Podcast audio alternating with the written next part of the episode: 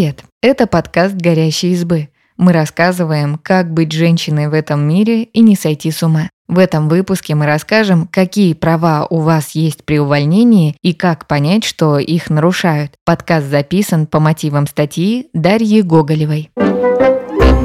Работодатели не всегда расстаются с сотрудниками честно. Разбираемся, какие права при увольнении есть у тех, кто работает по трудовому договору и как обезопасить себя. Материал подготовила Дарья Гоголева, частно практикующий юрист и автор образовательного проекта «Юрист-карьерист». Главный документ, где прописаны права и обязанности сторон при увольнении – Трудовой кодекс Российской Федерации. О прекращении трудового договора написано в главе 13, а о гарантиях и компенсациях, связанных с увольнением, в главе 27. Как может выглядеть увольнение? Нельзя попрощаться с сотрудником просто так. Закон разрешает оформить увольнение только по определенным причинам. Увольнение по инициативе работника или увольнение по собственному желанию происходит, когда сотрудник сам принимает решение уйти. Руководитель не может заставить вас работать против воли. При увольнении по собственному желанию нужно письменно предупредить работодателя за две недели до ухода. Предполагается, что за это время вам найдут замену. 14 дней нужно будет отработать. Период отработки начинается на следующий день после того, как работодатель получит заявление и включает все календарные дни, в том числе выходные и праздники.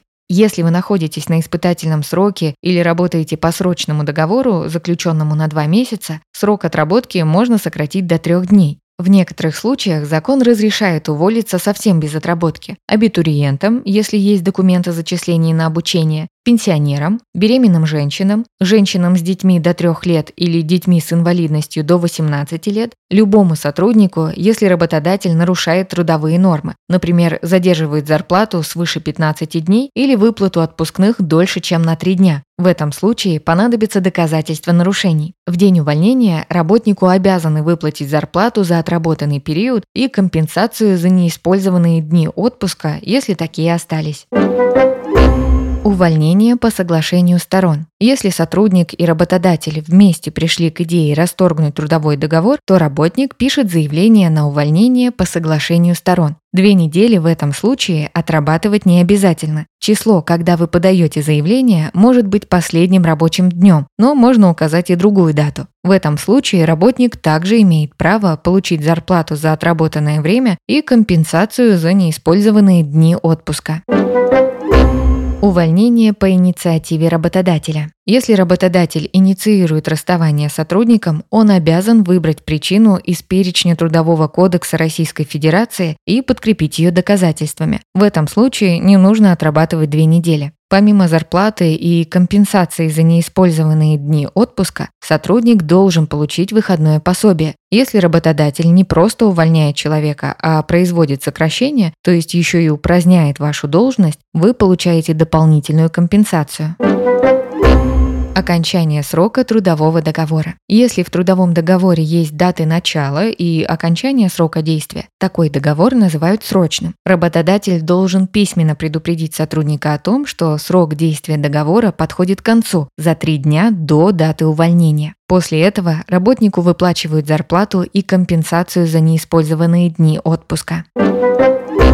Какие права при увольнении у вас есть? Право на выплаты. В день увольнения сотрудника работодатель обязан выплатить ему все суммы, которые причитаются по закону. Получить зарплату за отработанный период. Заработную плату должны выдать за все отработанное время. Если вы работаете во вредных условиях, за это предусмотрена надбавка. Если работодатель задерживает выплату или отказывается оплатить труд полностью, то закон предусматривает штрафы получить компенсацию за неиспользованный отпуск. Если у сотрудника остались дни отпуска, которые он не истратил, то ему выплачивают компенсацию. Ее рассчитывают так. Количество неиспользованных дней отпуска умножают на среднюю зарплату за день. Оплатят все неиспользованные дни отпуска не только за последний год, но и за все рабочее время. Получить выходное пособие. Не во всех случаях. Выходное пособие – это сумма, равная среднему заработку за две недели или месяц. Пособие, равное зарплате за месяц, выдают при ликвидации фирмы или сокращении штата. При этом, если через два месяца после сокращения человек не нашел работу, то бывший работодатель должен компенсировать ему среднюю зарплату и за второй месяц. Не работали часть месяца, тогда только за этот период. Чтобы получить выплату, нужно будет предъявить трудовую книжку. Более того, выплату сделают и за третий месяц, но только при условии, что вы встали на учет в службу занятости, а трудоустроиться не смогли. Выходное пособие в размере двухнедельного заработка выплачивают, когда компания переехала в другой город, а сотрудник не хочет переезжать вслед за ней, работник больше не может выполнять должностные обязанности из-за состояния здоровья и отказывается от другой работы, которую ему предложил работодатель. Работодатель изменил условия трудового договора, а сотрудник с ними не согласен. Если увольняетесь по собственному желанию, то выходное пособие вам не положено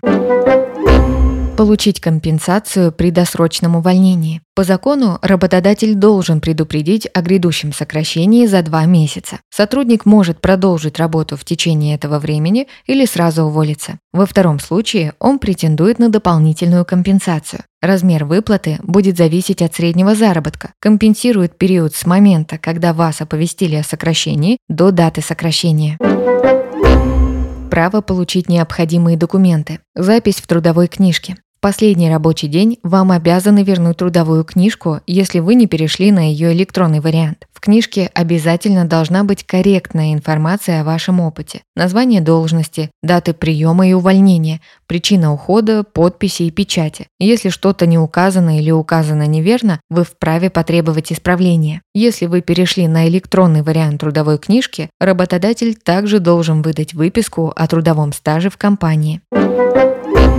Справка о доходах. Документы могут понадобиться для устройства на новую работу, при оформлении больничного листа или налоговых вычетов, пособий и пенсий. Чтобы получить справки, нужно написать заявление работодателю когда ваши права при увольнении нарушают. Если вы не планируете увольняться, а работодатель предлагает написать заявление по собственному. В этом случае работодатель может сообщить, что уволит вас по статье. Речь о 81 статье Трудового кодекса. Внимательно изучите ее и разберитесь, есть ли основания для такого увольнения. Если их нет, то ваши права тоже нарушают. Если увольняют за грубые нарушения трудовой дисциплины, которых нет в Трудовом кодексе. Грубыми нарушениями, например, считаются прогул, выход на работу в алкогольном или наркотическом опьянении, разглашение коммерческой тайны. Если в отношении вас используют формулировку «несоответствие занимаемой должности» без проведения аттестации. Работодатель должен подтвердить, что вы действительно не справляетесь со своими обязанностями. Еще перед увольнением по этой статье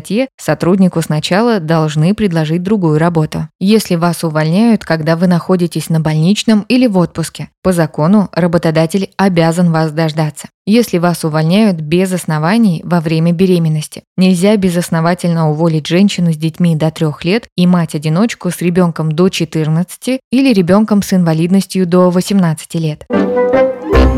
Что делать, если права при увольнении нарушают? Укажите работодателю на нарушение Трудового кодекса. Возможно, конфликт удастся решить мирно и быстро. Судебное разбирательство потребует немало времени и моральной выдержки. Найдите юриста, который вникнет в вашу ситуацию. За общими случаями могут скрываться важные нюансы. Квалифицированный специалист поможет действовать последовательно и грамотно. Соберите доказательства вашей невиновности. Это могут быть документы, больничные и отпускные листы, показания свидетелей, в качестве которых могут выступить ваши коллеги. Подайте жалобу в трудовую инспекцию. Нужно будет зарегистрироваться на сайте через госуслуги, указать информацию о себе и работодателе, а также описать сложившуюся ситуацию и приложить документы, подтверждающие факты. Жалобу обязаны рассмотреть в течение 30 дней. Также можно подать исковое заявление в суд. В этом случае приготовьтесь действовать быстро. Оспорить увольнение в суде можно только в течение месяца.